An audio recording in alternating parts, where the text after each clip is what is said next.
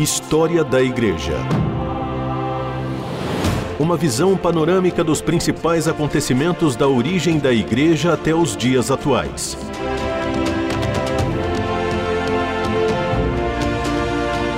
A apresentação do pastor e historiador Marcelo Santos.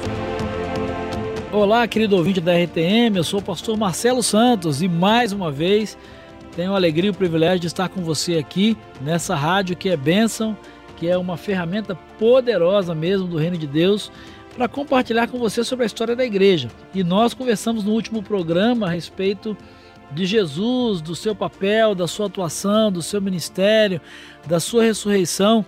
E Jesus é o líder de um movimento que começa com 12 e depois 70, depois 120, depois uma multidão e milhares e milhares de homens e mulheres que até hoje dão continuidade ao seu ministério, dão continuidade à sua missão, dão continuidade à sua mensagem. Mas como é que essa história começou? Como é que a história dessa comunidade de Jesus começa e se estabelece de forma organizada? A primeira comunidade organizada de cristãos que a gente tem registros está ali em Atos dos Apóstolos, a comunidade cristã de Jerusalém.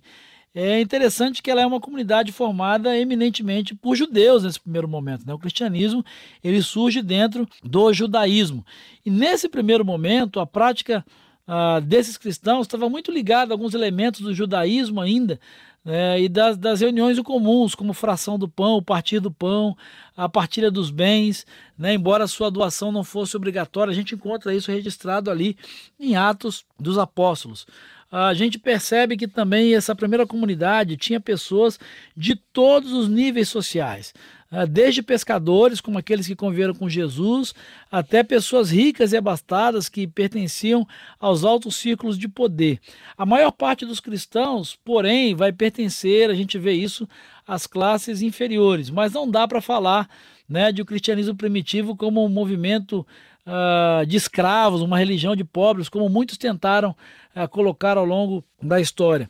Uma coisa que chama muita atenção nessa primeira comunidade de Jerusalém é que eles valorizavam tanto os encontros no templo ou no pátio do templo de Jerusalém, que eram os grandes ajuntamentos, como uh, os encontros nas casas. Né? Atos capítulo 2, versículos de 42 a 47, vão deixar isso muito claro. Olha o que diz Lucas, o que ele vai registrar em Atos capítulo 2, versículos de 42 a 47 sobre essa comunidade. Eles se dedicavam ao ensino dos apóstolos, e à comunhão, e ao partir do pão, e às orações. Todos estavam cheios de temor, e muitas maravilhas e sinais eram feitos pelos apóstolos. Os que criam mantinham-se unidos e tinham tudo em comum. Vendendo suas propriedades e bens, distribuíam a cada um conforme a sua necessidade. E todos os dias continuavam a reunir-se no pátio do templo. Partiam pão em suas casas e juntos participavam das refeições com alegria e sinceridade de coração, louvando a Deus e tendo a simpatia de todo o povo. E olha que consequência linda! E o Senhor lhes acrescentava diariamente os que iam sendo salvos.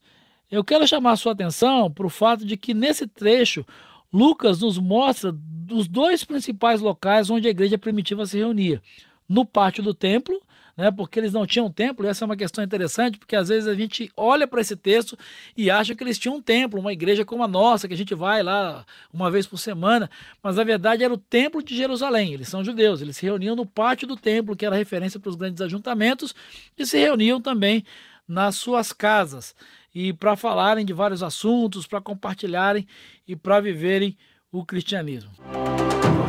História da Igreja. O passado e o presente contam a história da Igreja nos tempos atuais. Como a gente estava conversando, né, é, essa primeira comunidade cristã, ela se reunia ah, no pátio do templo para falarem de assuntos gerais relativos a todos, a ter o ensino e a orientação dos apóstolos, e aconteciam encontros mais fraternais, mais de comunhão, que aconteciam no dia a dia uh, nas suas casas. É, eu quero chamar a sua atenção para o que Lucas vai registrar também em Atos a respeito dessa comunidade, uh, sobre a função dessas duas reuniões, né, desses, desses dois uh, ajuntamentos. Atos 5,12 vai dizer que os apóstolos realizavam muitos sinais e maravilhas entre o povo, e todos que creram costumavam reunir-se no pórtico de Salomão. No mesmo livro de Atos dos Apóstolos, no capítulo 5, eh, nos versos 20 e 21, Lucas vai registrar que a orientação dada a eles foi a seguinte: olha, dirijam-se ao templo e relatem ao povo toda a mensagem desta vida. Ao amanhecer, eles entraram no pátio do templo, como haviam sido instruídos, e começaram a ensinar o povo. Chama atenção o fato de que essas reuniões de, de grandes ajuntamentos tinham como principais funções o evangelismo, a manifestação do poder de Deus e o ensino. Ah, então, é, é, esses grandes ajuntamentos, esses grandes encontros, e a igreja, nos seus ajuntamentos maiores, deve ter como foco muito claro, e isso que a história nos ensina. O evangelismo, a pregação do evangelho, a manifestação do poder de Deus no meio do povo, e também o ensino da palavra, a orientação e a instrução do povo. E nas casas, o que acontecia? Qual era o ensino? Qual era o foco?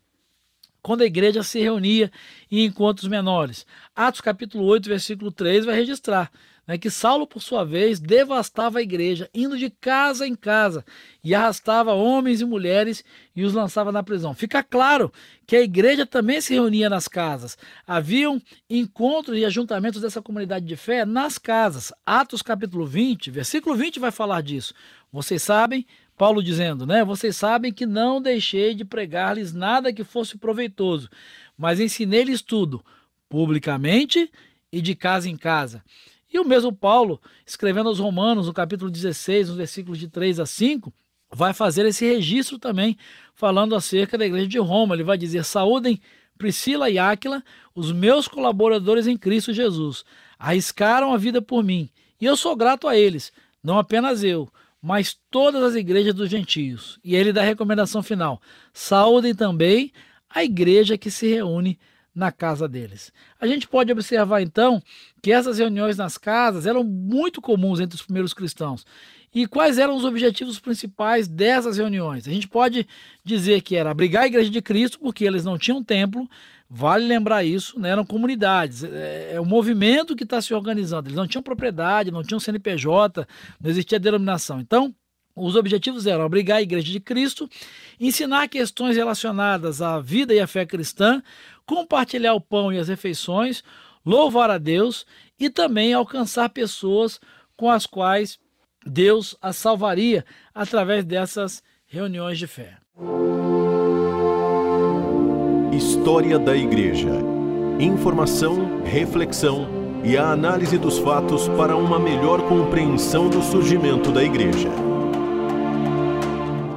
Bom, depois da gente analisar esses versículos acima, a gente tem a ideia muito clara é, de que atualmente as igrejas é, que trabalham né, em grupos pequenos, em células, etc., que essa não é uma novidade que isso não é algo inovador, mas os primeiros cristãos já se utilizavam dessa estratégia para cumprir a missão. Né? Com, infelizmente, com o passar dos séculos e com a oficialização da igreja pelo Império Romano no quarto século, esse jeito de ser igreja acabou sendo modificado e até mesmo uh, perdido. Né? Até os dias atuais, a, a, regra é que a igreja se reúne sempre no templo. Se criou uma, uma, uma ideia muito uh, sacramental e uma confusão mesmo de que igreja é o templo. Se diz, se diz muito, né? Eu vou à igreja, eu vou à igreja. Na verdade, você vai ao templo. E se perdeu muito dessa essência que a igreja somos nós.